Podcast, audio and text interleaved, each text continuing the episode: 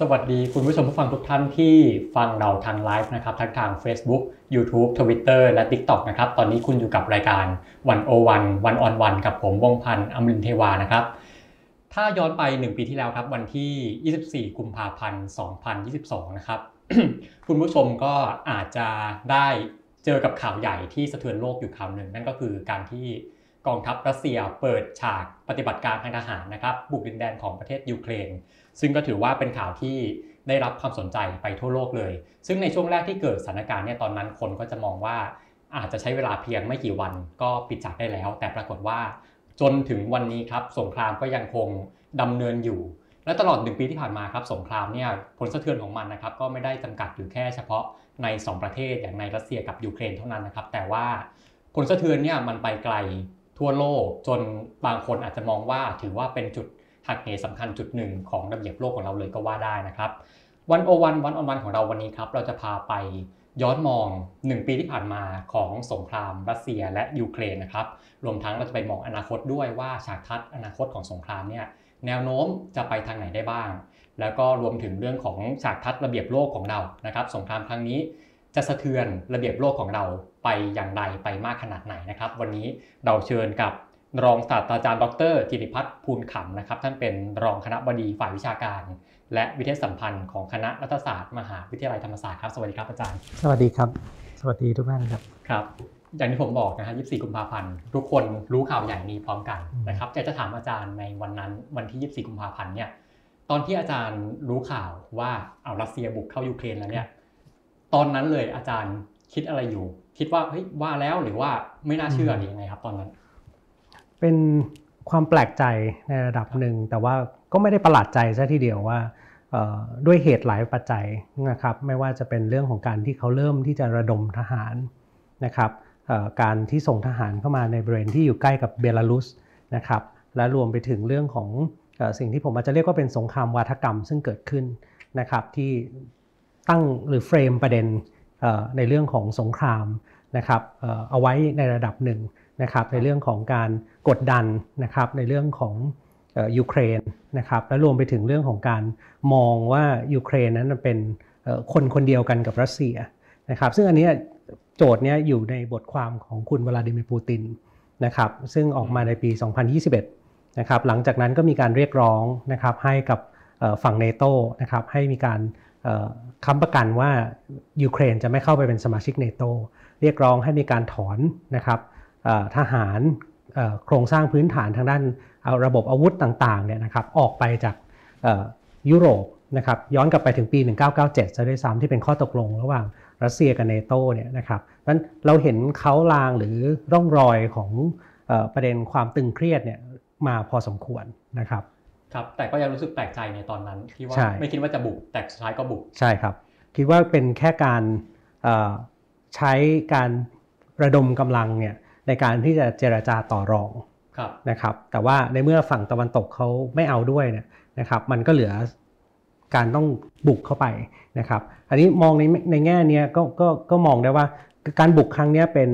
สิ่งที่อาจจะเรียกว่าเป็นสงครามที่เป็น war of choice มากกว่า ที่จะเป็นสิ่งที่หลีกเลี่ยงไม่ได้นะครับ คือเป็นสิ่งที่ปูตินนะครับและรัฐบาลรัสเซียเนี่ยนะตัดสินใจในการเข้าไปนะครับ ซึ่งแน่นอนว่าสงครามหรือการใช้กำลังทหารแบบนี้ในกฎหมายระหว่างประเทศในวันนี้มันไม่มีความชอบธรรมแน่ๆนะครับแต่เขาก็พยายามจะเลี่ยงคำของคำว่าสงครามนะครับแล้วใช้สิ่งที่เรียกว่าเป็นปฏิบัติการทางการทหารแบบพิเศษแทนนะครับในลักษณะนี้คำว่า war of choice ของอาจารย์เนี่ยหมายความว่ายังไงในมุมรัสเซียอะอย่างรัสเซียเนี่ยทำไมโอเค เลือกจะไม่เข้าสงครามก็ได้ แต่สุดท้ายแล้วทำไมถึงเลือกครับ ผมคิดว่ามันเป็นทางเลือกหนึ่งที่รัสเซียเลือกที่จะทำในการที่จะกดดันให้ตะวันตกนะครับ คือฝั่งรัสเซียเนี่ยเขามองนะครับในมิติที่ว่าอันนี้มันเป็นโจทย์ในเรื่องของความมั่นคงของรัสเซียนะครับโจทย์ใหญ่เขาก็คือบอกว่าการที่ยูเครนจะเข้าไปเป็นสมาชิกของเนโตนะครับไม่ใช่เฉพาะในเรื่องของการเมือง แต่มันมาพร้อมกับในมิติทางด้านการทหารด้วยนะครับอาวุธยุทโธปกรณ์ต่างๆ ที่จะตามเข้ามานะครับอันนี้นี่มองจากมุมฝั่งรัสเซีย แต่มากไปกว่านั้นเนี่ยเราจะเห็นได้ว่ามันมีประเด็นโจทย์อื่น ๆนะครับ ที่ผมคิดว่าผลักดันแนวนโยบายต่างประเทศ แนวนโยบายในเรื่องของการใช้กองทัพในการที่จะเข้าไปในในยูเครนนะครับในมิติของเรื่องของอัตลักษณ์ ผมคิดว่านี่ก็เป็นอีกโจทย์หนึ่งเรื่อง identity politics ที่เราเห็นในมิติที่รัสเซียเนี่ยพยายามที่จะเฟรมประเด็นนี้ในมิติของความเป็นอัตลักษณ์ นะครับของคนชนเชื้อชาติรัสเซียนะครับที่มีจุดกำเนิดอยู่ที่เคียฟเนี่ยนะครับเป็นเป็นโจทย์ใหญ่นะครับ อีกโจทย์หนึ่งผมคิดว่ารัสเซียเองเขาก็มองว่านะครับมองโพสิชันตัวเองว่ามีลักษณะเป็นมหาอำนาจในภูมิภาคยูเรเชียคือในระดับโลกนั่นแหละ แต่ว่าในยูเรเชียเนี่ยนะครับผมคิดว่าวิธีคิด mentality ของรัสเซีย โดยเฉพาะยิ่งสมัยปูตินเนี่ยนะครับเริ่มที่จะก่อรูปของความการการต้องการที่จะสร้าง นะครับโลกของรัสเซียนะครับหรือว่ารูสกีเมียโลกของรัสเซียเนี่ยขึ้นมานะครับอาจจะไม่ได้ถึงขนาดกลับไปเป็นสหภาพโซเวียตใหม่ ที่เป็นจักรวรรดิแบบสหภาพโซเวียต แต่อย่างน้อยที่สุดก็คือว่าแบบหลังบ้านนะครับหรือ near abroad ของเขาเนี่ยนะครับรัสเซียมองว่ามันคือเขตที่เขาน่าจะมีอิทธิพลนะครับหรือมีบทบาทที่สำคัญ อันนี้มองจากมุมของรัสเซียที่เขาเขามองในมิติตรงนี้นะครับแต่ว่าในทางกลับกันถ้ามองจากฝั่งยูเครน ยูเครนเขามองว่าตัวเองเขาเป็นรัฐเอกราชแน่นอนนะครับเขามีอำนาจทิปไตยนะครับเขามีเอกราชที่ชัดเจนนะครับแม้ว่าจะมีรากเหง้ามีวัฒนธรรมที่บางอย่างเชื่อมโยงกับรัสเซีย แต่เขาก็เป็นรัฐเอกราชตามกฎหมายระหว่างประเทศอย่างชัดเจนนะครับ เพราะฉะนั้นตรงนี้สงครามรอบนี้มันเลยเป็นเหมือนสงครามที่อาจจะเรียกว่าเป็นการรบนะครับของรูปแบบสงคราม 2 รูปแบบนะครับ คือคือรบกันคนละระนาบของสงคราม พูดแบบนี้ก็คือว่าในฝั่งของรัสเซียเนี่ยมันคือสงครามในการที่จะรุกราน ในการที่จะเปลี่ยนแปลงนะครับในการที่จะแย่งยึดดินแดนนะครับแล้วมันก็มีลักษณะที่เป็นถ้าศัพท์ทางวิชาการอาจจะเรียกว่าเป็น total war ก็ได้นะครับที่นะครับไม่ใช่แค่ดินแดน แต่ว่าผู้คนโครงสร้างพื้นฐานของยูเครนด้วย ในขณะที่รูปแบบสงสงครามของของยูเครนเนี่ยในทางกลับกัน เป็นสงครามตามแบบปกติที่ต้องป้องกันตัวเองนะครับเพราะฉะนั้นเราก็จะเห็นรูปแบบของการที่เขาก็จะปกป้องนะครับดินแดน มาตุภูมินะครับแล้วก็พยายามจะขับดันนะครับกองทัพของรัสเซียออกไปนะครับเพราะฉะนั้นมันก็เลยเป็นรูปแบบที่สงครามในวันนี้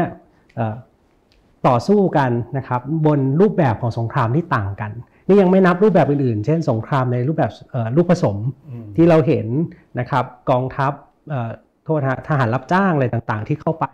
ในสงครามครั้งนี้ด้วยครับคือถ้าจะให้ลงรายละเอียดเนี่ยอีกยาวนะครับพูดกันคร่าวๆดีกว่าลองให้อาจารย์เทียบนะฮะตอนที่สงครามเกิดขึ้นใหม่ ๆ เนี่ย ตอนนั้นอาจารย์มองภาพสงครามยังไง มองฉากทัดไว้ยังไงบ้าง แล้วตอนนี้พอเทียบกันนะฮะผ่านมาหนึ่งปีเนี่ยสิ่งที่มันเกิดขึ้นตอนเนี้ยมันมันมันเหมือนหรือว่ามันต่างกับที่อาจารย์คิดตอนนั้นไว้ยังไงครับ ตอนนั้นเนี่ยก็ลองเสนอนะครับว่ามันมีฉากทัดอย่างน้อย 3 เรื่องด้วยกันนะครับ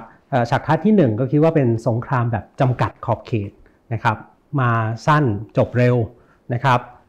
ผมคิดว่านักวิเคราะห์หลายคนก็มองไปในทิศทางนั้นนะครับผมเองในช่วงแรกเนี่ยก็มองว่าเออน่าจะเป็นในทิศทางนี้นะครับรวมถึงผมผมคิดว่านะฮะวิเคราะห์ว่าในฝั่งของรัฐบาลของปูตินเองก็คิดว่าน่าจะเป็นตัวแบบแรก นะตัวแบบนี้มีที่มาที่ไปในทางประวัติศาสตร์ด้วย เช่นเดียวกันก็คือว่าในอดีตที่ผ่านมารัสเซียอย่างยกตัวอย่างอันหนึ่งที่เร็วๆนี้ก็คือในปี 2008 สิงหาคม 2008 รัสเซียก็ใช้สงคราม 5 วันกับจอร์เจียบุกเข้าไปนะครับเกือบจะถึงเมืองหลวงของจอร์เจียทบิลิซีแล้วก็ถอยกลับออกมาอย่างรวดเร็วนะครับแล้วก็ประกาศให้หน่วยทางการเมืองทางด้านตอนเหนือของจอร์เจียเนี่ยนะครับคือเซาท์ออสเตรเลียและอับคาเซียเนี่ยเป็นรัฐเอกราช แต่ว่าไม่ได้รับการยอมรับแหละแล้วในเวทีระหว่างประเทศ อันนี้ก็เป็นตัวแบบหนึ่งที่เราเห็นรัสเซียทำก็คือจริงๆก็ถูกนะคำที่รัสเซียเลือกที่จะใช้ก็คือมันเป็นปฏิบัติการทางการทหารพิเศษ เพราะมันสั้นเร็วฉับไวได้รับชัยชนะหรือบรรลุเป้าหมายบางอย่างแล้วถอยกลับนะครับแต่มันไม่เกิดขึ้นนะครับเงื่อนไขที่มันทำให้ตัวแบบหรือซีนารีโอนี้ไม่เกิดขึ้นก็คือสองสามประการประการที่หนึ่งก็คือ การที่รัสเซียนั้น overestimate หรือว่ามองว่ายุทธวิธีกองกำลังของตัวเองนั้นมีความยิ่งใหญ่นะครับ แล้วก็คาดการดีเกินไปนะครับทางนั้นจริงๆแล้วเนี่ยก็มีปัญหาในส่วนของโลจิสติกการประสานงานนะครับการที่ทหารเข้าไปในพื้นที่ต่างๆ อันนี้สองเนี่ยถ้าทำให้เงื่อนไขตรงนี้มันไม่เกิดอย่างรวดเร็วก็คือ ในฝั่งของยูเครนเองนะลองคิดถึงว่ายูเครนเป็นประเทศขนาดใหญ่มากนะครับภูมิประเทศที่สลับซับซ้อน แล้วมีประชากรถึงประมาณ 44 ล้านคนเนี่ยมันทำให้เราเห็นว่าการจัดการกับยูเครนมันไม่ง่ายนะครับแล้วรวมไปถึงการที่ใช้ปฏิบัติการทางการทหารโจมตี ใช้รถถังอะไรต่างๆ มันก่อให้เกิดความรู้สึกรักชาติหรือชาตินิยมของหมู่คนยูเครนเข้ามาด้วยนะครับ ปัจจัยที่ 3 คือเรื่องเนโตนะครับคือรอบนี้เนโตมีความเรียกว่าก่อนสงครามเนี่ยเราเห็นมาตลอดประวัติศาสตร์ของเนโตพัฒนาการของเนโตที่อาจจะไม่ได้มีความร่วมไม้ร่วมมือกันมากนักนะครับตั้งแต่โดนัลด์ทรัมป์เป็นต้นมาเนี่ยเราก็จะเห็นมิติตรงนี้ที่ตั้งคำถามเรื่องของอาวุธยุทโธปกรณ์ การสัดส่วนเรื่องของกลาโหมอะไรต่างๆ แต่วันนี้เราเห็นหลังสงครามรอบนี้มันทำให้เห็น ความเป็นหนึ่งเดียวของนาโตกลับขึ้นมาดังนั้นเงื่อนไขมันเลยทำให้ scenario scenario แรกเนี่ยฉากทัศน์แรกเนี่ยมันไม่เกิดขึ้นอย่าง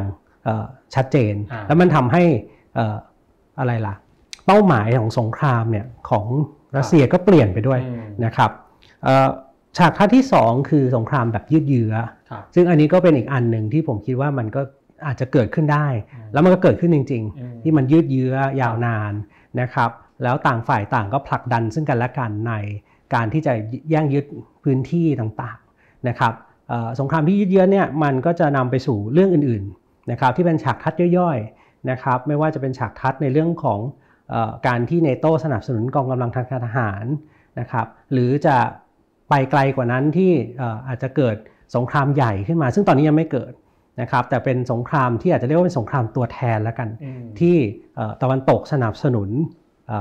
อาวุธยุทโธปกรณ์ให้กับทางยูเครนในการที่จะสู้รบนะครับ แต่อันนี้ก็เป็นอาจจะเป็นข้อดีประการหนึ่งในการที่จำกัดขอบเขตยืดเยื้อแต่จำกัดขอบเขตนะครับ เพราะอะไรเพราะว่าถ้ายุโรปเข้ามาเต็มตัว หรือว่าเนโตสนับสนุนนะครับอาวุธยุทโธปกรณ์แบบเต็มตัวแล้วเข้ามาสู่สงครามเนี่ยแน่นอนว่ามันก็คงยกระดับไปสู่สงครามใหญ่นะครับหรือแนวโน้มที่อาจจะเกิดสงครามโลกก็เป็นไปได้นะครับ อีกฉากทัดหนึ่งที่ พูดถึงไว้แล้วผมคิดว่ามันไม่น่าจะเกิดคือสงครามนิวเคลียร์นะครับแต่ว่าอะไรก็เป็นไปได้ในการเมืองระหว่างประเทศนะครับวันนี้สมการเรื่องของ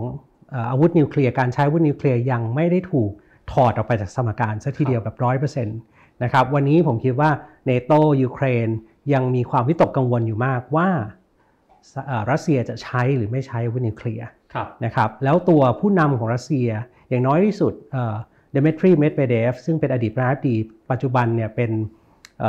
รองประธานของสภาความมั่นคงแห่งชาติเนี่ยก็ออกมาบอกว่าถ้าสมมุติว่ารัสเซียประเทศที่เป็นมหาอำนาจนิวเคลียร์แพ้สงคราม มันก็เหลือช่องทางเดียวก็คือ เขาก็คงต้องใช้อาวุธนิวเคลียร์พูดแบบนี้ก็แปลว่าไม่ได้ปิดประตูตายซะทีเดียวสำหรับกรณีนี้ ฉากคัดที่ 3 เร็วๆ ก็คือว่าเราจะเห็นเรื่องของการทูตหรือการเจราจานะครับแต่ว่าการที่สงครามมันยืดเยื้อ กลายเป็น war of attrition ก็คือพล่ากำลังของแต่ละฝ่าย ใครอ่อนแรงก่อนก็แพ้เป็นผู้แพ้ไปนะครับ ในรูปแบบนี้การเจราจาการทูตนะครับเป็นไปยากพอสมควรเพราะต่างฝ่ายต่างมีเป้าหมายที่ไม่เหมือนกันนะครับการทูตการเจราจาอาจจะเกิดขึ้นเมื่อฝ่ายใดฝ่ายหนึ่ง เริ่มที่จะได้รับชัยชนะอย่างชัดเจนนะครับครับ ครับเท่าที่พูดมามี3ฉากคัดถูกสรุปอีกทีหนึ่งนะครับฉากคัดแรกก็คือว่าเป็นสงครามที่จำจำกัดระยะเวลาสั้นนะครับ ซึ่งแน่นอนเราไม่เกิด เพราะว่าตอนนี้ลากยาวมาแล้วปีหนึ่งนะครับตอนนี้ก็เรียกว่าอาจจะใกล้เคียงกับฉากคัดที่ 2 ที่ว่าเป็นสงครามยืดเยื้อนะฮะแล้วก็จะขยายตัวหรือเปล่าก็ยังไม่รู้ขณะที่ชั้นที่ 3 ก็คือจะเกิดการเจรจา แต่ว่าก็ยังไม่ค่อยเห็นหนทางสักเท่าไหร่นะฮะตอนนี้เราเหมือนกับว่าอาจจะอยู่ที่ชั้นที่ 2 มากกว่านะครับเมื่อกี้อาจารย์เกิดมาแล้วว่า ถ้าเกิดว่ามันยืดเยื้อแล้วมันขยายวงเนี่ยมันก็จะมีความเป็นไปได้ว่าอาจจะสงครามโลกไหมก็ได้นะครับซึ่งจริง ๆในช่วงที่สงครามเกิดขึ้นใหม่ๆเนี่ยคนก็พูดกันเยอะกระพือกันเยอะเลยว่าจะเกิดสงครามโลกครั้งที่3นะครับแล้วถ้าเกิดว่ามองมาถึงในวันนี้ครับอาจารย์มองว่าตรงนั้นเนี่ยสงครามโลกเนี่ยมันเป็นไปได้ไหมอันนี้โดยเฉพาะสื่อไทยนะผมคิดว่าสื่อไทยก็พูดเรื่องนี้เยอะมากตั้งเป็นประเด็นโจทย์คำถาม แต่ผมคิดว่าแนวโน้มเนี่ยนะครับ ผมคิดว่าอย่างน้อยสุดฝั่งของเนโตฝั่งตะวันตกก็พยายามที่จะไม่อยากให้ไปถึงจุดนั้นผมเองผมคิดว่ารัสเซียเองก็ไม่อยากให้ไปถึงจุดนั้นนะครับแต่อย่างที่บอกว่าในการเมืองระหว่างประเทศในการเมืองโลกอะไรก็เกิดขึ้นได้นะครับเงื่อนไขอะไรที่จะนำไปสู่โจทย์ตรงนั้น ผมคิดว่ามันอาจจะต้องกลับมาถามถึงประเด็นสำคัญก็คือว่าแล้วตอนนี้ในสมรภูมิรบเนี่ยมันมีลักษณะเป็นอย่างไรนะครับ โจทย์ใหญ่ที่สุดของสมรภูมิรบรบวันนี้เนี่ยนะครับผมคิดว่ายังตรึงกำลังของทั้งสองฝ่ายนะครับก็คือมีการประทะสู้กันนะครับแย่งยึดเมืองนะครับโดยเฉพาะสองสองบริเวณนะครับคือบริเวณที่เป็นยูเครนภาคตะวันออก หรือที่เราเรียกว่าดอนบาสนะครับซึ่งก็มีเมืองสำคัญก็คือโดเนตสก์กับลูฮันสก์เนี่ยลูฮันสก์อยู่ข้างบนแล้วก็โดเนตสก์นะครับแล้วก็เมืองที่อยู่ทางตอนใต้ที่อยู่เหนือไครเมียนะครับก็คือเคอร์ซอน นะครับกับซาปอริซเซียนะครับซึ่งซาปอริซเซียเนี่ยก็จะมีส่วนสำคัญที่เป็นเมืองท่าออกไปอย่างเช่นมาริอูโปลนะครับเมลิโตโปลอะไรต่างๆนะครับที่ปัจจุบันรัสเซียยึดพื้นที่ตรงนั้นไว้ได้ ซึ่งก็ทำให้บริเวณจุดยุทธศาสตร์สำคัญเนี่ยนะของตรงนั้นเนี่ยก็คือบริเวณที่เป็นทะเลอาซอฟเนี่ยรัสเซียเดิมเนี่ยยูเครนเขาก็มีสิทธิ์เนาะแต่วันนี้พอยึดพื้นที่ตรงนั้นเนี่ยนะครับก็ทำให้เป็นกลายเป็นทะเลของรัสเซียนะครับแล้วก็สามารถจะเชื่อมโยงระหว่าง เคอร์ซอนลงไปสู่ไครเมีย โดยที่ไม่ต้องผ่านรัสเซียอย่างเดียว แต่เดิมเนี่ยก็ต้องผ่านนะครับ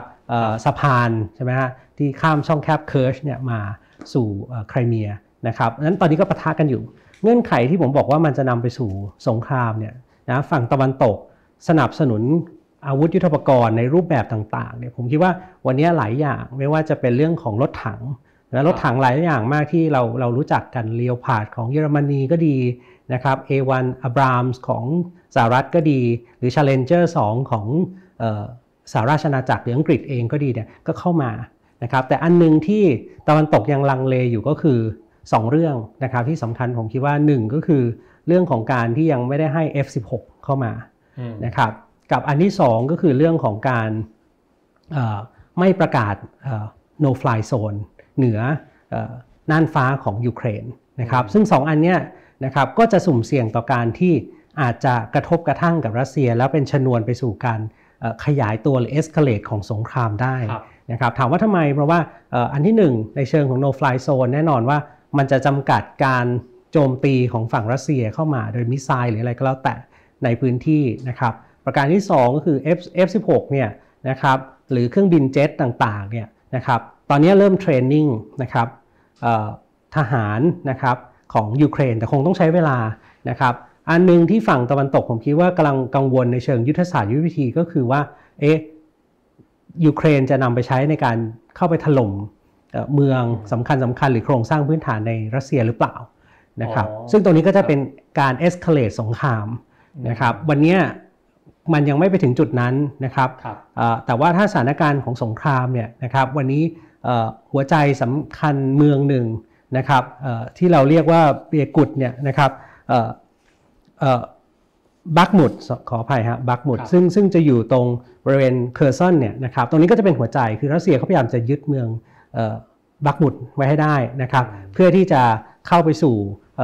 เมืองต่างๆ ในยูเครนตรงใจกลางมากขึ้นเนี่ยนะครับตรงนี้ก็จะเป็นเป็นโจทย์ใหญ่ว่าจะไปสู่สงครามใหญ่กว่านี้หรือเปล่านะครับครับครับอันนี้เป็นเรื่องอนาคตซึ่ง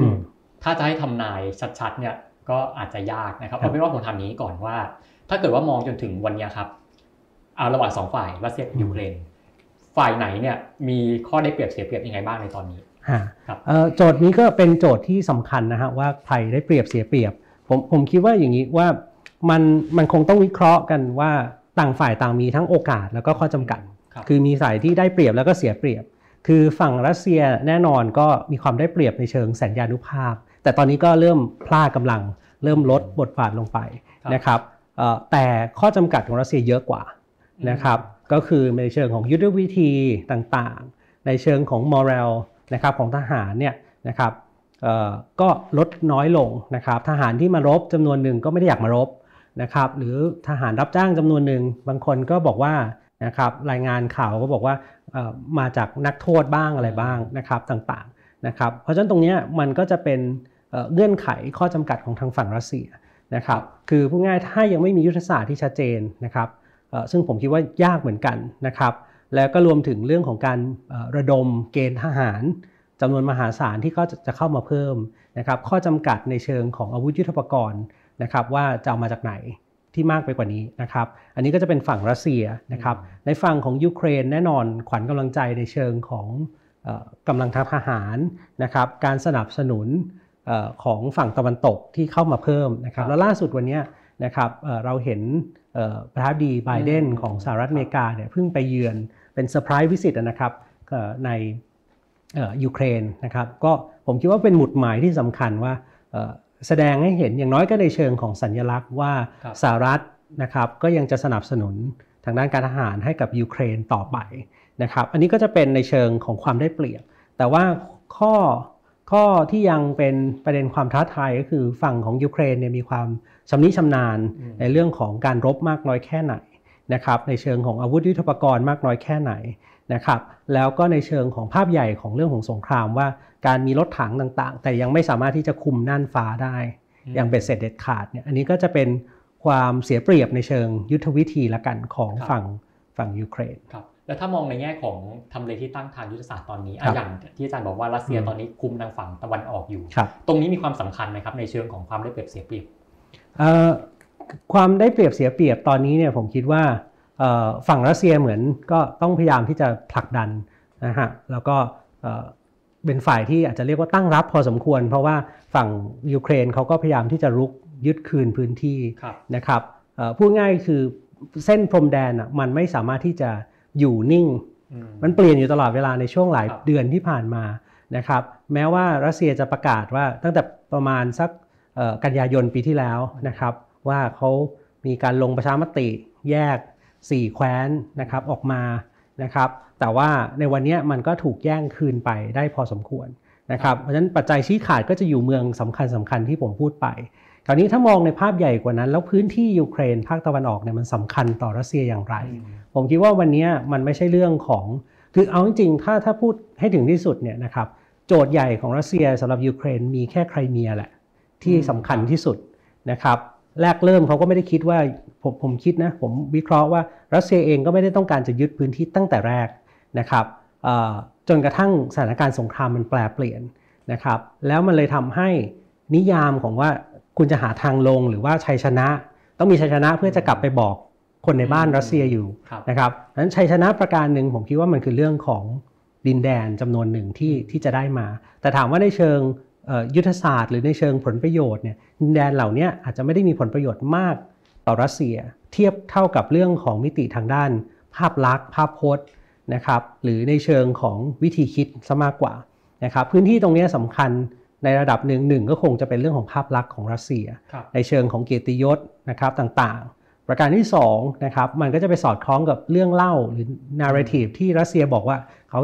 จะเข้ามาปกป้องคนชาติรัสเซีย ซึ่งอันนี้ก็เป็นความ irony เหมือนกัน เพราะว่าการเข้ามาในสงครามรอบนี้ก็ทำลายคนที่ตัวเองอ้างว่ากำลังจะปกป้องด้วย ประเด็นที่ 3 ก็คือว่า ในเชิงของ strategic location ที่ไปสู่ทะเลดำนะครับการควบคุมพื้นที่ตรงนั้นนะครับการวาง position ในเรื่องของอความเป็นมหาอำนาจทางทะเลนะครับประเด็นที่ 4 ก็คืออันนี้ซึ่งอาจจะเป็นประเด็นปลีกย่อยแต่ ผมคิดว่ารัสเซียก็คงหมายตาก็คือ เรื่องของพลังงานที่อยู่ offshore ต่างๆ ตรงทะเลดำนั้นก็มีบทบาท ประเด็นที่ 5 ก็คือเป็นเรื่องของความเชื่อมโยงทางด้านเศรษฐกิจต้องไม่ลืมว่ายูเครนภาคตะวันออกเนี่ย ก่อนสงครามนะฮะมันเป็นบริเวณที่มีทุนอุตสาหกรรมนะครับที่ใหญ่มาก oligarch หรือชนชั้นนำทางธุรกิจของยูเครนที่มีสายสัมพันธ์ที่แนบแน่นกับรัสเซียก็จะอยู่ในบริเวณนั้นครับครับครับแต่ทางฝั่งของรัสเซียเนี่ยถ้าเกิดว่ามองความท้าทายของเขาเนี่ยผมไม่รู้ว่าเป็นความท้าทายได้หรือเปล่านะฮะก็คือเรื่องของปัจจัยในประเทศเขาเองอย่างเรื่องของในประเทศเขาเนี่ยคือมันก็จะมีกระแสต่อต้านระดับหนึ่งอันนี้คือส่วนหนึ่งนะครับ กับ2เนี่ยก็คือเรื่องของ เรื่องของปัญหาเศรษฐกิจที่กำลังเผชิญในประเทศที่ส่วนหนึ่งเนี่ยเป็นผลจากการคว่ำบาตรของนานาชาตินะครับ ปัญหาที่รัสเซียเผชิญภายในอยู่ตอนนี้มันน่าจะเป็นข้อจำกัดของรัสเซียด้วยไหมครับอ่าอันนี้อันนี้ก็คงเป็นเป็นอีกโจทย์หนึ่งแต่ผมคิดว่าเป็นความท้าทายแล้วกันนะครับถ้ามองวิเคราะห์กันจริงๆเนี่ยรัสเซียยังสามารถจะคุมนะครับพลวัตภายในประเทศได้ ได้อย่างดีพอสมควรนะครับอันนี้ก็มองกันในเชิงของการวิเคราะห์ในเชิงของข้อเท็จจริงนะฮะก็คือซังชันเนี่ยทำอะไรรัสเซียได้ไม่มากนะครับเท่าที่ฝั่งตะวันตกอยากให้เกิดขึ้นนะครับอันนี้ส่วนหนึ่งนะครับผมคิดว่าเราเราไม่เห็นนะครับจะเรียกว่าเป็นแซงชั่นจากทุกประเทศทั่วโลกพร้อมกัน เพราะฉะนั้นรัสเซียมันก็จะมีทางออกนะครับ แซงชั่นที่แรงที่สุดในรอบนี้เนี่ยนะครับหลายคนคิดว่าก็คือการขับรัสเซียออกจากระบบ SWIFT นะครับที่เป็นระบบเรื่องของการเงินนะถ้าเราถือบัตรวีซ่ามาสเตอร์คาร์ดเข้าไปในรัสเซียก็คงใช้ไม่ได้นะครับแต่วันนี้สิ่งที่เราเห็นก็คือว่ารัสเซียก็หันไปพึ่งจีนแทนนะฮะดังนั้นกลไกตรงนี้นะฮะสิ่งที่เราเห็นก็คือว่ารัสเซียเองก็ move ไปหาจีนเยอะขึ้นนะครับ ซึ่งแน่นอนมันก็ตอบโจทย์นะครับในกรอบของรัสเซียจีน ความสัมพันธ์ทวิภาคี ความสัมพันธ์ในกรอบของ BRICS ที่เขาเริ่มคุยกันมาสักระยะหนึ่งก็คือการพยายามที่จะสร้างระบบการเงินทางเลือกขึ้นมา แล้วก็พยายามที่จะลดการใช้ค่าเงินดอลลาร์นะครับเพราะฉะนั้นตรงนี้ก็จะเป็นอีกโจทย์หนึ่งที่ผมคิดว่าแซงชั่นรอบนี้ไม่ได้กระทบรัสเซียมากนะครับอย่างที่ตะวันตกคาดคิดไว้นะครับแล้วระบบเศรษฐกิจของรัสเซียก็ยังพอไปได้อยู่ นะครับแต่ระยะยาวผมคิดว่ามีปัญหาแน่นอน ไม่ว่าจะเป็นเรื่องเงินเฟ้อเรื่องของการบริหารจัดการภาคส่วนต่างๆนะครับคือต้องยอมรับอย่างนี้ว่าระบบเศรษฐกิจของรัสเซียเนี่ยหลายอย่างก็พึ่งพิงการนำเข้าจากฝั่งตะวันตกอยู่มาก พลังงานเองเนี่ยนะครับตลาดใหญ่ที่สุดของรัสเซียก็คือตะวันตกนะครับวันนี้รัสเซียต้องหันไปขายให้คนอื่น ในราคาที่อาจจะต้องถูกลงเป็นราคาที่ เป็นราคามิตรภาพนะครับที่เขาอาจจะเรียกกันก็คือให้ราคาที่ถูกหน่อยนะครับตรงนี้ก็จะเป็นข้อจำกัดนะครับหรือความท้าทายของรัสเซียมหาศาลเหมือนกัน โจทย์ทางด้านการเมืองบ้างนะครับผมคิดว่าโจทย์ทางการเมืองภายในของรัสเซียเนี่ยนะครับวันนี้เราเห็นแหละมีคนออกมาประท้วงเรื่องสงครามนะครับโดยเฉพาะยิ่งในช่วงต้นๆของสงครามเนี่ยค่อนข้างมากนะครับและมากขึ้นเรื่อยๆ เมื่อรัสเซียประกาศในเรื่องของการเกณฑ์ทหาร นะครับซึ่งตรงนี้ก็จะเป็นโจทย์ใหญ่ของรัสเซีย รัสเซียวันนี้จัดการกับขบวนการที่ออกมาต่อต้านสงครามเนี่ยด้วยหลายรูปแบบนะครับในรูปแบบของการจับกลุ่มคุมขังนะครับการลงโทษอะไรต่างๆ ซึ่งตรงนี้ก็ถือว่าได้ผลในระดับหนึ่ง แต่ผมคิดว่าระยะยาวนะครับถ้าสงครามยังยืดเยื้อ คนจำนวนมากก็จะออกมามากขึ้นนะครับในการต่อต้านนะครับ เอาเป็นว่าถ้าสรุปคือระยะสั้นเนี่ยคือเราจะมองว่าอาการคว่ำบาตรหรือว่าการต่อต้านในประเทศเนี่ยยังทำอะไรรัสเซียไม่ค่อยได้ขนาดนั้นแต่ถ้าเกิดว่าสงครามยืดเยื้อไปยาวนานอีกระยะหนึ่งเนี่ยอันนี้ไม่แน่นะครับซึ่งอันนี้คือต้องรอดูกันต่อไปนะครับเมื่อกี้ผมสนใจอาจารย์พูดอยู่ประเด็นหนึ่งที่ว่ารัสเซียก็หันไปทางจีนมากขึ้นนะครับตอนนี้จีนเนี่ยคือไม่ใช่คู่ขัดแย้งในสงครามนี้โดยตรง แต่ว่าก็ต้องยอมรับว่าเป็นตัวแปรหนึ่งที่จะมีความสำคัญเหมือนกันนะครับทีนี้อาจารย์ปีที่ผ่านมาเนี่ย อาจารย์มองบทบาทจุดยืนของจีนในเรื่องนี้ยังไง แล้วก็อาจจะมาเข้ามามีผลต่อทิศทางสงครามได้ขนาดไหนครับในความสัมพันธ์ระหว่างรัสเซียกับจีนเนี่ยนะครับคือคือเราหลายคนคงจะเห็นภาพว่าจีนเองก็ดูเหมือนจะสนับสนุนรัสเซียนะครับหรือว่าอย่างน้อยสุดจีนเองก็นะครับเลือกที่จะไม่วิพากษ์วิจารณ์รัสเซียตรงๆนะครับ แล้วก็ไม่ได้ประนามสงครามนะครับ เราก็จะเห็นการลงมตินะครับในเวทีระหว่างประเทศ หรือองค์การสหประชาชาติเนี่ยนะครับในรูปแบบของ abstain งดออกเสียงซะส่วนใหญ่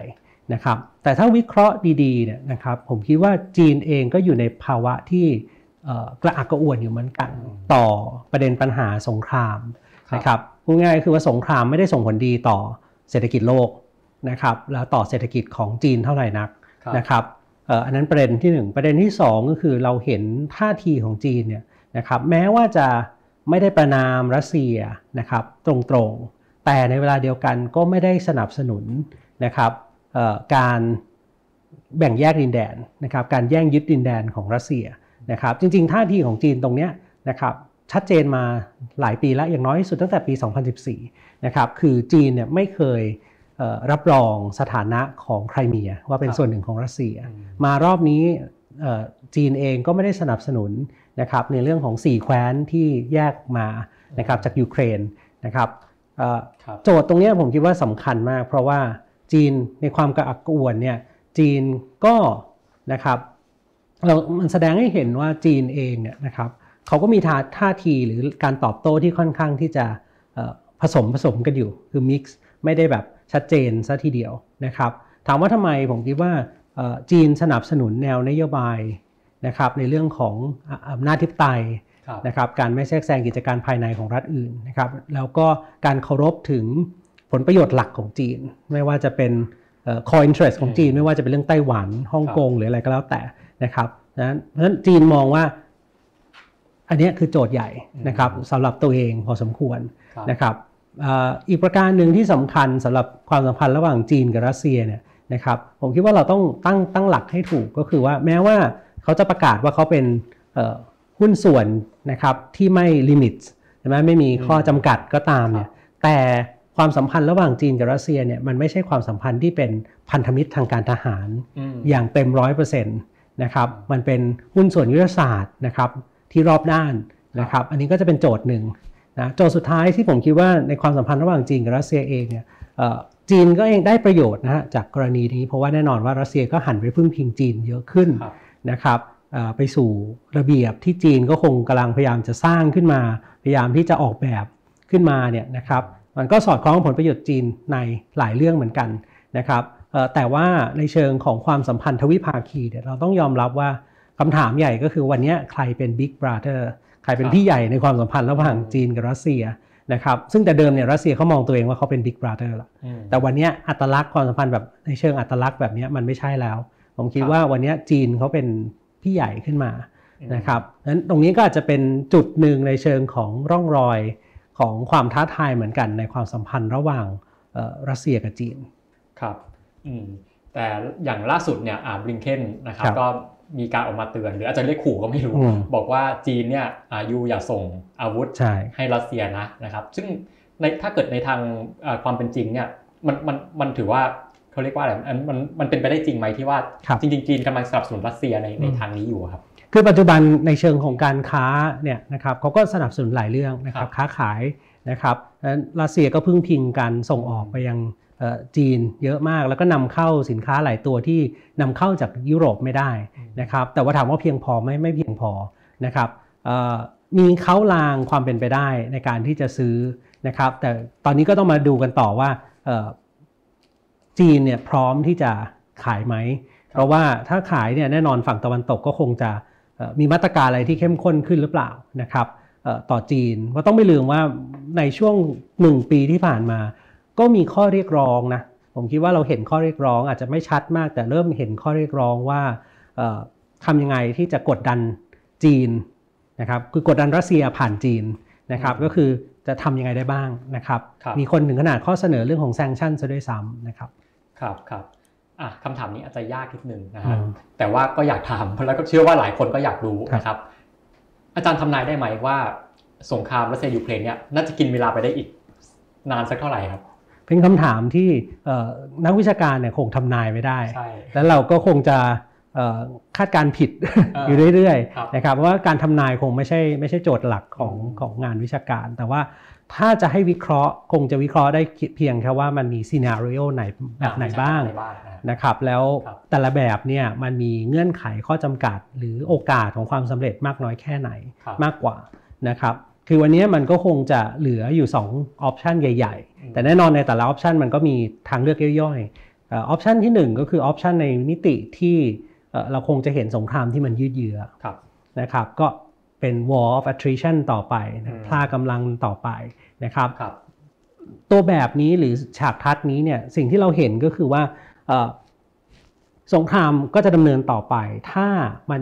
จะคือคือคือพูดพูดว่าไงดีพูดว่าเอ่อ การเจรจาจะยากนะครับ ถ้าต่างฝ่ายต่างยังคิดว่าตัวเองจะชนะนะครับอืมคือมีกำลังเสริมนะครับ คิดว่ามีอาวุธยุทโธปกรณ์ที่มาพร้อมนะครับ ต่างฝ่ายต่างยังคิดว่าตัวเองยังจะสามารถชนะในในทางยุทธวิธีในในสงครามได้นะครับเอ่อคงยืดเยื้อต่อไปนะครับ อันนี้เป็นเงื่อนไขประการหนึ่งนะครับ อีกเงื่อนไขหนึ่งก็คือว่าเอ่อในสงครามยืดเยื้อเนี่ยนะครับ มันจะนำไปสู่การ escalate ของสงครามไหม คือตอนนี้มันจำกัด อยู่ในระดับหนึ่งนะครับ escalate ที่นำไปสู่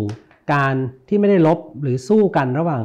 เอ่อรัสเซียกับยูเครนเท่านั้น มีตัวแสดงอื่นที่เข้ามาครับเพิ่มขึ้นนะครับตรงนี้ก็จะนำไปสู่อีกโจทย์หนึ่งแหละนะครับเอ่อที่เริ่มยกยกระดับไป วันนี้เราเห็นแนวโน้มในระดับหนึ่ง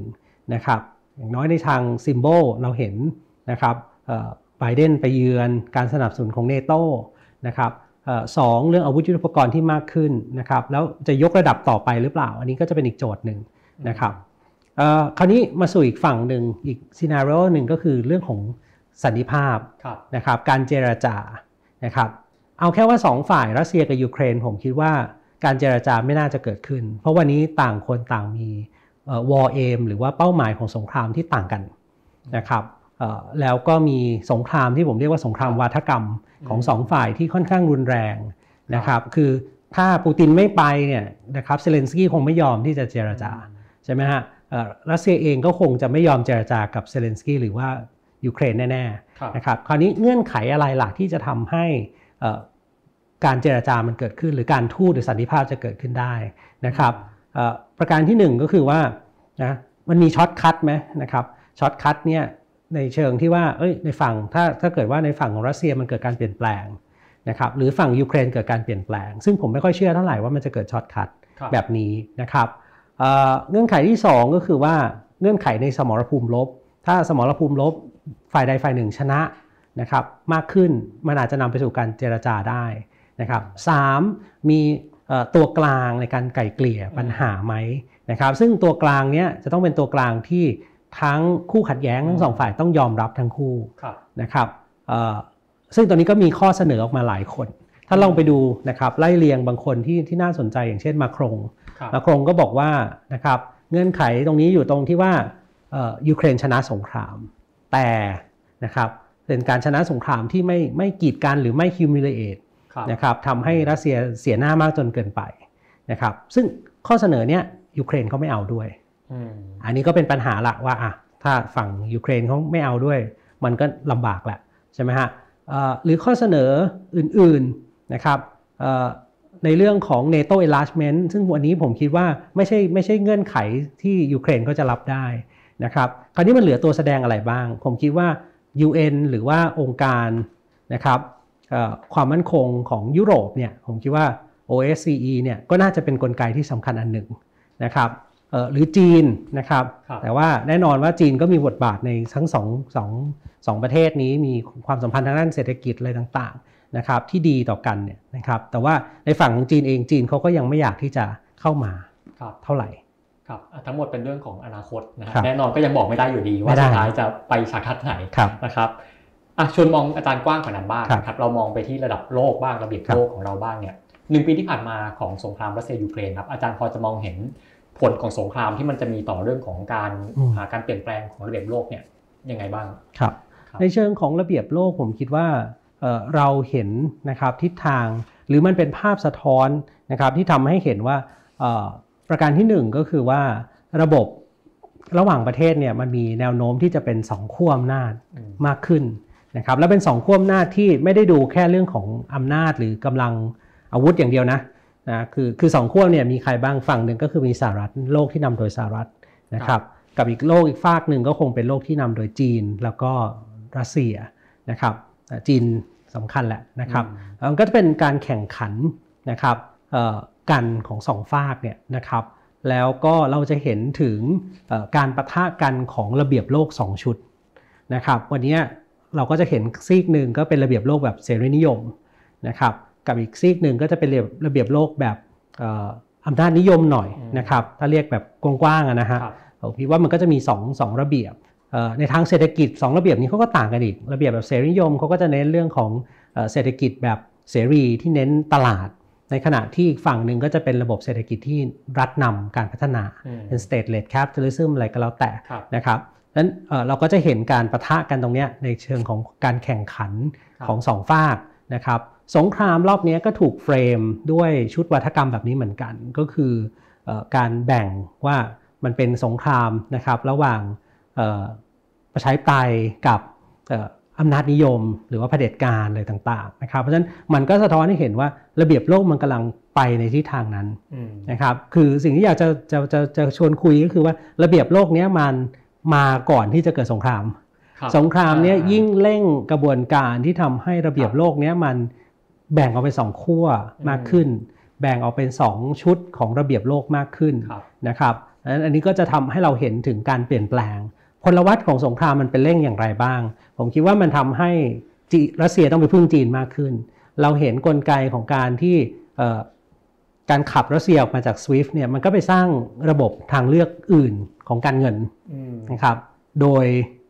อะไรล่ะโดยโดยบังเอิญด้วยมั้งนะครับคือเขาพยายามจะสร้างแต่ว่ามันไม่ชัดเจนจนกระทั่งสงครามรอบนี้ครับนะครับแล้วก็เอ่อเราเห็นกลไกในเชิงของ de-dollarization การอืมลดการใช้ดอลลาร์นะครับขึ้นมานะครับเพราะฉะนั้นในมิติตรงเนี้ยเอ่อระเบียบโลกมันก็ถูกกระทบด้วยสงครามนะครับเอ่ออีกประการหนึ่งที่สำคัญในภาพใหญ่ของระเบียบโลกเราเห็นถึงนะครับในฝั่งของเนโตเนี่ยมีความ เอ่อเข้มเข้มแข็งมากขึ้นแล้วกันอืมของพันธมิตรครับนะครับอย่างที่ไม่เคยเกิดขึ้นมาก่อนอืมแล้วทุกประเทศก็เป็นไงเพิ่มกำลังทางทหาร เพิ่มงบประมาณทางด้านกลาโหมได้อย่างเต็มที่นะครับเอ่อเพราะฉะนั้นอันนี้ก็จะเป็นอีกส่วนหนึ่งที่ที่ผมคิดว่ามันมันมีการเปลี่ยนแปลงครับนะครับอีกอันหนึ่งที่มีการเปลี่ยนแปลงต่อระเบียบโลกก็คือการตั้งคำถามนะสงครามรอบนี้มันตั้งคำถามถึงกติกาประทัดสถานระหว่างประเทศ ว่าด้วยเรื่องของเอ่อ การเคารพซึ่งซึ่งอำนาจอธิปไตย และการไม่แทรกแซงกิจการภายในของรัฐอื่นนะครับอันนี้มันก็กระทบแหละแน่นอนนะครับแล้วมันจะเปลี่ยนแปลงนะครับไปในทิศทางไหนมากขึ้นหรือเปล่าอันนี้อันนี้ก็คงต้องจับตากันดูต่อไปครับครับเมื่อกี้ท่านบอกว่าเหมือนโลกจะแบ่งเป็นสองขั้วหนักขึ้นครับอย่างนี้เราเรียกได้ไหมครับว่าเป็นสงครามเย็นเอ่อคือหลายคนใช้คำนี้อืมนะครับเอ่อผมยังมองว่ามันอยู่ในกระบวนการครับคือสิ่งหนึ่งถ้าเราพูดถึงในเชิงเอ่อ สงครามเย็นเนี่ยนะครับคือมันมีนัยยะของการที่เอ่อมันแข่งขันทางด้านอุดมการณ์ความคิดระบบความเชื่อ อันนี้เริ่มเห็นละใช่ไหมในเชิงของระบบคุณค่าอะไรต่างๆเนี่ยมันแข่งขันกัน แต่อีกด้านหนึ่งของสงครามเย็นเนี่ยนะครับเรามีเงื่อนไขอีกอีกประการหนึ่งของการเป็นสงครามเย็นก็คือมันเริ่มที่จะมีระบบเอ่อจะเรียกว่าอะไรมีมีบล็อกที่ชัดเจนสองขั้วครับนะครับวันนี้เราก็อาจจะเห็นชัดมากขึ้น แต่ว่าอืมมันก็ยังไม่ถึงยกระดับว่าเฮ้ยมันเป็นขั้ว อืมอย่างชัดเจนแบบเป็นเป็นสองค่ายแล้วกันสองค่ายที่ชัดเจนนะครับเพราะว่าตัวแสดงหลายตัวแสดงเนี่ยก็ยังเลือกดำเนินนโยบายแบบ hedging ก็คือประกันความเสี่ยงอืมนะครับกับทุกฝ่ายอยู่พอสมควรนะครับแต่ถามว่าแนวโน้มของการที่จะนำไปสู่สงครามเย็นครั้งใหม่เนี่ยมันก็เริ่มเกิดขึ้นนะครับมากขึ้นเรื่อยครับครับอ่าเราพูดถึงสงครามรัสเซียยูเครนเนี่ยเราอาจจะพูดถึงผลกระทบในในในฝั่งของยุโรปครับมากกว่านะฮะทีนี้อยากจะทราบ ครับว่าแล้วตัวสงครามครั้งเนี้ยมันถือว่ามันอ่ามันน่าจะมีนัยยะอะไร มีผลสะเทือนอะไรต่อภูมิภาคอื่นของโลกบ้างไหมอะอย่างเช่น ในครับฝั่งของอินโดแปซิฟิกอ่าอินโดแปซิฟิก Pacific เองที่ว่าก็มีการแข่งขันของมหาอำนาจอยู่นะครัฮะบหรือว่าอาจจะเล็กกว่านั้นหน่อย แต่ว่าก็ถือว่าเป็นจุดใหญ่นะอย่างไต้หวันเนี่ยครับคนก็อาจจะมองว่าอ้าวถ้ารัสเซียบุกยูเครนได้อืม คนก็จะมองว่าอ้าววันหนึ่งจีนก็จะบุกไต้หวันได้เรื่องนี้คือเขาพูดกันมานานมาครักบตั้งแต่ตั้งแต่ครับที่ว่าอ่าตั้งแต่ช่วงที่รัสเซียบุกยูเครนใหม่ๆเลยอืมนะครับ ตอนนั้นคนจะมองแบบนี้นะครับ อาจารย์คิดแบบนั้นไหมครับๆเอ่อตอบคำถามหลังก่อนแล้วกัคนรับในเรื่องของไต้หวันนะครับ ผมคิดว่ามันกลับกันนิดหนึ่งก็คือว่าในมุมของเอ่อจีนเนี่ยจีนเขามองว่าไต้หวันเป็นส่วนหนึ่งของเขาอืมนะฮะเพราะฉะนั้นสำหรับจีนแล้วเนี่ยไต้หวันไม่ได้เป็นรัฐเอกราช อืมนะครัฮะบแล้วประชาคมระหว่างประเทศก็ยอมรับ สถานะตรงเนี้ยไม่มากก็น้อยนะฮะซึ่งในแง่เนี้ยสิ่งที่เราเห็นก็คือว่ามันคือความต่างนะครับของเคสของยูเครน เพราะยูเครนเป็นรัฐเอกราชนะฮะคือถ้ามองจากมุมจีนจีนครับเขาก็จะมองว่าเขาไม่ค่อยเห็นด้วยกับเคสอืมของรัสเซียยูเครนสักเท่าไหร่นะครับในโดยเฉพาะยิ่งประเด็นในเรื่องของการที่เข้าไปเอ่อเอ่อ จะเรียกว่าอะไรยึดดินแดนหรือว่าผนวกรวมรวมดินแดนเข้ามานะครับเอ่อถ้ามองในทางกลับกัน เราบอกว่าเฮ้ยถ้าปล่อยให้รัสเซียยึดเอ่อรัสเซียเอ่อยูเครนหรือว่าไครเมียได้ นั่นแปลว่าเราก็จีนก็คงจะยึดไต้หวันได้ ผมคิดว่าตรรกะตรงนี้อาจจะเปลี่ยนไม่เหมือนกันซะทีเดียวอืมนะครับในเชิงของผลกระทบนะครับผมคิดว่าในบริเวณอินโดแปซิฟิกหรือในบริเวณต่างๆเอ่อผมคิดว่าสงครามมันกระทบเรา แม้ว่าจะเป็นไม่ได้ทางตรงซะทีเดียวแต่เราเห็นทางอ้อมนะครับเอ่อก็คือในเรื่องของวิกฤตพลังงานที่สูงขึ้น อันนี้เราเห็นอย่างชัดเจนนะครับเอ่อในเรื่องวิกฤตในเรื่องของอาหารนะครับ food security อะไรต่างๆ อันนี้ก็จะเป็นโจทย์ที่เราได้รับผลกระทบ หรืออีกอันหนึ่งก็คือการที่เอ่อในเวทีระหว่างประเทศนะครับ เราเห็นมิติของการที่เอ่อคุณต้องเลือกข้างสิ คุณจะอยู่ข้างเอ่อรัสเซียหรือคุณจะอยู่ข้างเอ่อ ยูเครนอะไรต่างๆ อันนี้ก็จะเป็นเอ่อแรงกดดันที่ตามมานะครับ อีกส่วนหนึ่งที่เราจะได้รับผลกระทบในภูมิภาคต่างๆ ก็คือผู้คนที่ไหลออกมาอืมนะครับ การไหลเวียนของผู้คนนะครับในเชิงของเอ่อผู้อพยพลี้ภัยก็ดี คนที่เอ่อหนีภัยสงครามมาก็ดี ไม่ว่าจะเป็นฝั่งรัสเซีย หรือแม้กระทั่งฝั่งของยูเครนเนี่ยนะครับภูมิภาคอินโดแปซิฟิกอาจจะเห็นน้อยหน่อยนะครับ แต่มันก็จะเริ่มเห็นมิติตรงนี้มากขึ้น ครับครับ ตอนนี้ก็เริ่มมีคำถามนะฮะถ้าเกิดว่าคุณผู้ชมมีคำถามอะไรเพิ่มเติมก็สามารถส่งคำถามมาได้นะครับแต่ว่าก่อนที่จะไปคำถามเนี่ยถามปิดท้ายก่อนนิดนึงนะฮะคือเราพูดถึงสงครามรัสเซียยูเครนครับนะครับคือมันไม่ใช่สงครามที่ว่าเป็นเรื่องของรัสเซียกับยูเครนเท่านั้น แต่ว่าเป็นเรื่องของทั้งโลกเลยก็ว่าครับได้นะครับ แล้วที่ผ่านมาเนี่ยเราพูดถึงบทบาทไปแล้วของหลายประเทศครับแต่ว่าเรายังไม่ได้มาย้อนมองประเทศเราเองนะครับ ประเทศไทย ที่ผ่านมาครับหนึ่งปีอาจารย์มองบทบาทของไทยในเรื่องของอาท่าทีเรื่องของจุดยืนที่ครับมีต่อสถานการณ์ยูเครนยังไงบ้างครับครับเอ่อไทยผมคิดว่าถ้าลองมาดูเนี่ยนะครับเอ่อแน่นอนว่าถูกวิพากษ์วิจารณ์ค่อนข้างเยอะนะครับ ทั้งจากสื่อเองก็ดีจากประชาคมระหว่างประเทศในระดับหนึ่งก็ดีเนี่ยนะครับเอ่อคือเราเลือกที่จะนะครับงดออกเสียงนะครับในการประนาม นะครับการลุกลามของรัสเซียในเวทีสหประชาชาตินะครับรวมไปถึงเรื่องของการงดออกเสียงในเรื่องของการที่รัสเซียยึดพื้นที่นะครับสี่แคว้นของยูเครนเนี่ยต่างๆ อันนี้ก็เป็นการก็ถูกตั้งคำถามค่อนข้างเยอะนะครับ ผมคิดว่าอันนี้มองได้นะครับในมิติที่ว่าผมคิดว่านี่คือเรื่องหลักการนะครับเอ่อเราอาจจะทำได้ดีมากกว่านี้ไหมนะครับ ในเชิงว่า เอ่อเป็นโจทย์ใหญ่อะนะครับของกติการะหว่างประเทศ ไม่ใช่ไม่ใช่เรื่องความสัมพันธ์นะระหว่างสองประเทศหรืออะไรก็แล้ว แต่แต่เป็นเรื่องของภาพใหญ่ครับกฎหมายระหว่างประเทศนะครับที่เราเป็นภาคีด้วยเนี่ยนะครับเอ่อแต่ว่าเราไม่ได้สนับสนุนนะครับกฎหมายระหว่างประเทศแบบเนี้ยอันเนี้ยอันนี้ก็เป็นเป็นโจทย์หนึ่งที่ที่น่าตั้งคำถามเหมือนกัน คราวนี้เอ่อผมอีกประเด็นหนึ่งที่ผมคิดว่าเราอาจจะต้องย้อนกลับมาคิดก็คือว่าเอ่อโจทย์ของความที่ นะครับเราเป็นรัฐขนาดเล็กนะครับการที่เป็นรัฐขนาดเล็ก เราสามารถที่จะดำเนินนโยบายได้อย่างไรบ้างนะครับผมอยากให้มองกลับกันแบบนี้ว่าเอ่อการเลือกทางเลือกต่างๆเนี่ยนะครับเป็นส่วนหนึ่ง ไม่ว่าเราเป็นกลางอืมหรือเราจะเข้าข้างฝ่ายใดฝ่ายหนึ่ง ผมคิดว่าทางเลือกนะครับเป็นผลมาจากการที่เราเอ่อคิดว่าเรามีผลประโยชน์อะไรพูดง่ายคือผลประโยชน์แห่งชาติเราคืออะไรนะครับ แล้ว เอ่อเรามียุทธศาสตร์แห่งชาติหรือเปล่า ในการที่จะดำเนินนโยบายต่างประเทศนะครับ แล้วเป็นการดำเนินยุทธศาสตร์หรือผลประโยชน์แห่งชาติที่ยึดหลักการระหว่างประเทศด้วยหรือเปล่าอืมนะครับ เพราะฉะนั้นเอ่อถ้าคุณจะเป็นกลาง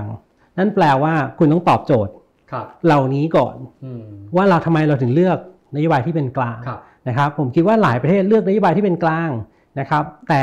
เขาชัดเจนอะว่าเพราะอะไรเขาถึงเลือกอืมนะครับแล้วมันตอบโจทย์ได้ว่านะครับเอ่อ นโยบายของเขาเนี่ยมันตอบผลประโยชน์อะไรกับเรานะครับเพราะฉะนั้นเอ่อผมผมมองแบบนี้ว่าเอ่อในมิติที่เราจะเลือกนโยบายแบบไหนเนี่ยนะครับมันต้องตอบให้ได้ว่าผลประโยชน์ของเราอยู่ไหนครับตอบให้ได้ว่ายุทธศาสตร์เราอืมจะได้มาซึ่งอะไรนะครับอันนั้นก็คือสิ่งสำคัญแล้วมันถูกต้องตามกฎหมายกติการะหว่างประเทศด้วยหรือเปล่าครับครับอะเดี๋ยวไปดูคำถามกันนิดนึงดีกว่านะครับอะเดี๋ยวไปดูคำถามจากทางบ้านบ้างนะครับคำถามแรกเลยนะครับ ครับอ่าหลายคนบอกว่าสงครามรัสเซียยูเครนเป็นจุดเปลี่ยนสำคัญของการเมืองระหว่างประเทศ หากมองย้อนไปอืมในประวัติศาสตร์นะครับ จุดเปลี่ยนนี้ใหญ่และรุนแรงเทียบเท่ากับเหตุการณ์ไหน เป็นจุดเปลี่ยนที่ใหญ่และเอ่อรุนแรงเทียบเท่ากับเหตุการณ์อะไรอืมนะครับ คืออันนี้ขึ้นอยู่กับว่าคือคือภาษาอังกฤษใช้คำว่า analogy เนาะก็คือการเปรียบเปรยทางประวัติศาสตร์นะโดยเทียบกับกรณีอื่น นะครับครับเอ่อถ้ามองจากฝั่งตะวันตกเนี่ยผมคิดว่าเขามองว่าเคสเนี้ยมันเหมือนกับเอ่อกรณี 1938-39 ในยุโรปนะครับที่เอ่อนาซีเยอรมนีเนี่ยบุกนะครับเอ่ออะไรล่ะเชโกสโลวาเกียครับโปแลนด์อะไรต่างๆนะครับการเปรียบเปรยแบบเนี้ยมันก็จะมีนัยยะแบบหนึ่งก็คือว่าเอ่อมองว่ารัสเซียเป็นผู้ก้าวร้าวครับนะครับที่เอ่อ ฝั่งตะวันตกต้องไม่ดำเนินนโยบายที่ผ่อนปลนกับรัสเซียนะครับต้องดำเนินนโยบายที่แข็งกร้าวกับรัสเซียมากขึ้นเป็นต้นนะครับแต่ว่าถ้ามองอีกแบบนะครับผมคิดว่าหมุดหมายที่สำคัญของสงคราม จริงๆ ผมอยากจะย้อนกลับไป 2014ซะด้วยซ้อืมำก็คือเอ่อวิกฤตการณ์ไครเมียครับนะครับรอบนั้นเนี่ยผมคิดว่ามันอาจจะเป็นจุดเปลี่ยนที่สำคัญในฝั่งของรัสเซียก็คือจุดเปลี่ยนที่รัสเซียนั้น เริ่มที่จะมองหรือโพสิชันตัวเองว่าเป็นรัสเซียที่มีอารยธรรมเป็นของตัวเองนะครับมีอัตลักษณ์ที่เป็นมหาอำนาจที่ไม่เป็นตะวันตกนะครับแล้วเปลี่ยนหันทิศทางมาสู่ความเป็นตัวเอง หันมาสู่ตะวันออกมากขึ้นนะครับถ้าเทียบย้อนกลับไปสู่ประวัติศาสตร์ เราอาจจะเห็นมิติของออสงครามไครเมียนะครับในช่วงกลางศตวรรษที่ 19 คือในช่วง 1854 ถึงประมาณ 1856 นะครับซึ่งตอนนั้นก็คือการที่รัสเซียนะครับก็ไปยุ่งเกี่ยวกับบริเวณดังกล่าวนี่แหละ แล้วทำให้ตะวันตกก็ทำสงคราม แล้วรอบนั้นเนี่ยรัสเซียแพ้สงครามนะครับแล้วทำให้รัสเซียหันเหมาสู่นโยบายที่อิงอยู่กับภายในมากขึ้น การหันมาสู่ Russian Far East หรือว่าตะวันออกไกลมากขึ้นในจีนมากขึ้นนะครับ นะฮะตรงนี้ก็เป็นอีกโจทย์หนึ่ง รอบนั้นเนี่ยถ้าดูในเชิงประวัติศาสตร์เราเห็นการที่รัสเซียเริ่มที่จะสร้างเส้นทางรถไฟสายทรานไซบีเรีย เพื่อจะเชื่อมมาสู่เอเชียตะวันออกมากขึ้นนะครับเพราะฉะนั้นมันคือจุดเปลี่ยนที่สำคัญแหละสำหรับรัสเซียคือถูกขับออกมาจากยุโรปนะครับคล้ายๆกันนะครับ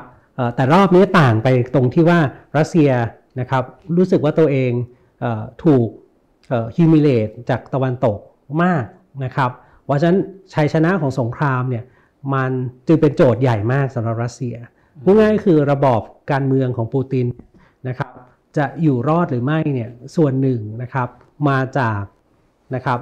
ผลลัพธ์ของสงครามรอบนี้มากทีเดียว คือความชอบธรรมทางการเมืองของรัสเซีย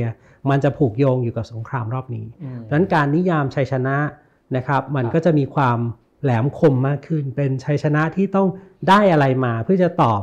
กับคนในรัสเซียในบ้าน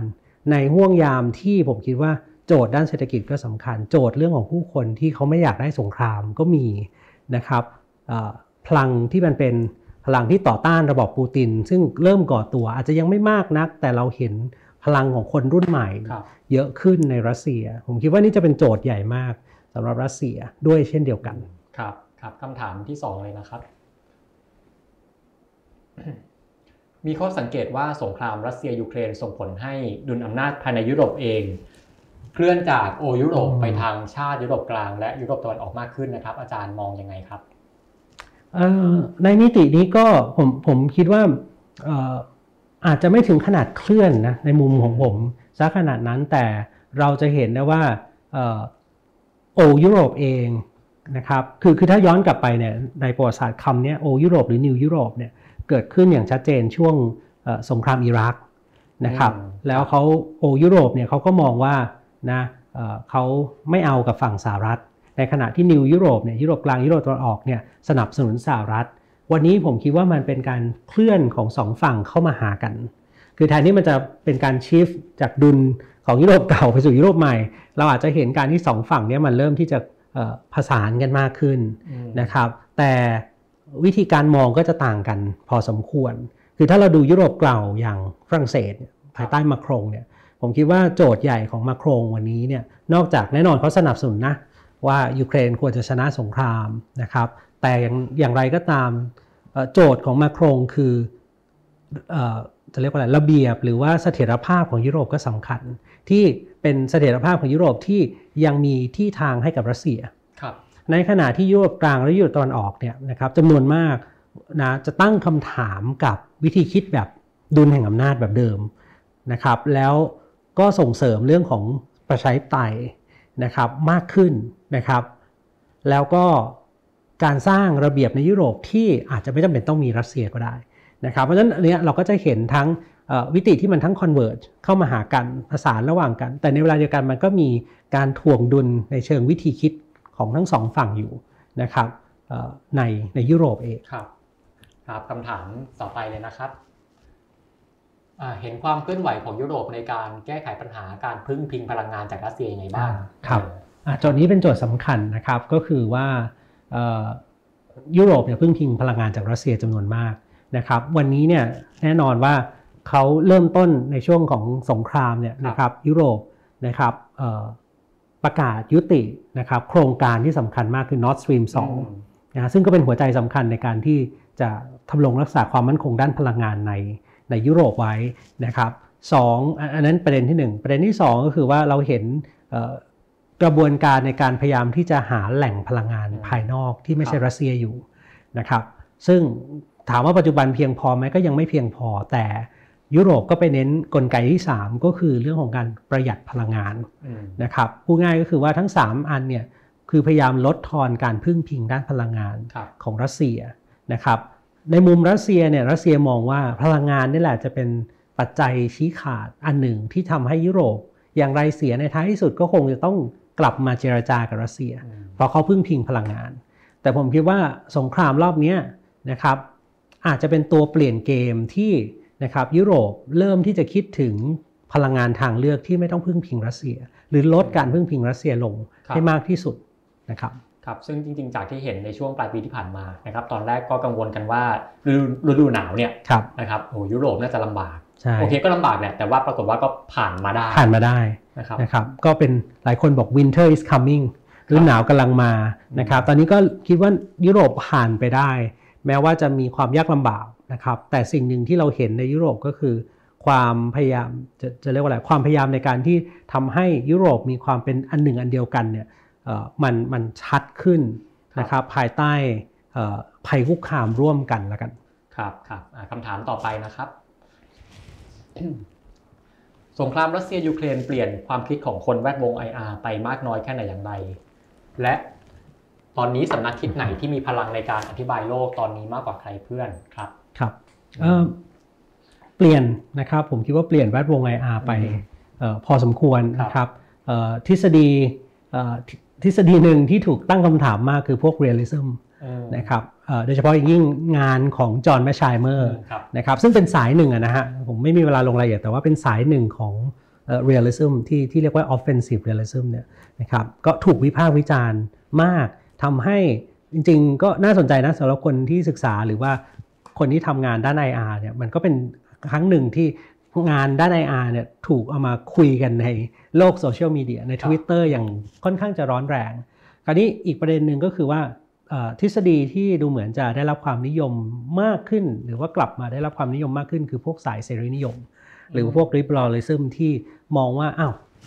คำอธิบายแบบเดิมเนี่ยนะครับที่มองว่าดูแห่งอำนาจมันจะเกิดขึ้นระหว่างรัสเซียกับยุโรปมันไม่จริงนี่นะครับสุดท้ายมันไปอยู่ที่ผู้นำว่าผู้นำเป็นผู้นำเผด็จการหรือไม่เป็นเผด็จการ เป็นประชาธิปไตยหรือเป็นเผด็จการนะครับระบอบการเมืองเป็นประชาธิปไตยหรือเผด็จการแบบนี้นะครับเพราะฉะนั้นคำอธิบายแบบ liberal ก็จะมีลักษณะแบบนั้นนะครับผมคิดว่ามีนัก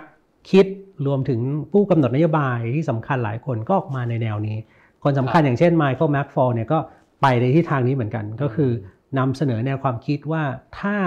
ระบอบการเมืองของรัสเซียมันมีความเป็นประชาธิปไตยมากขึ้น ผู้นำเผด็จการอย่างปูตินถูกเปลี่ยนแปลงไปนะครับนโยบายต่างประเทศของรัสเซียก็ควรจะเปลี่ยนไปด้วย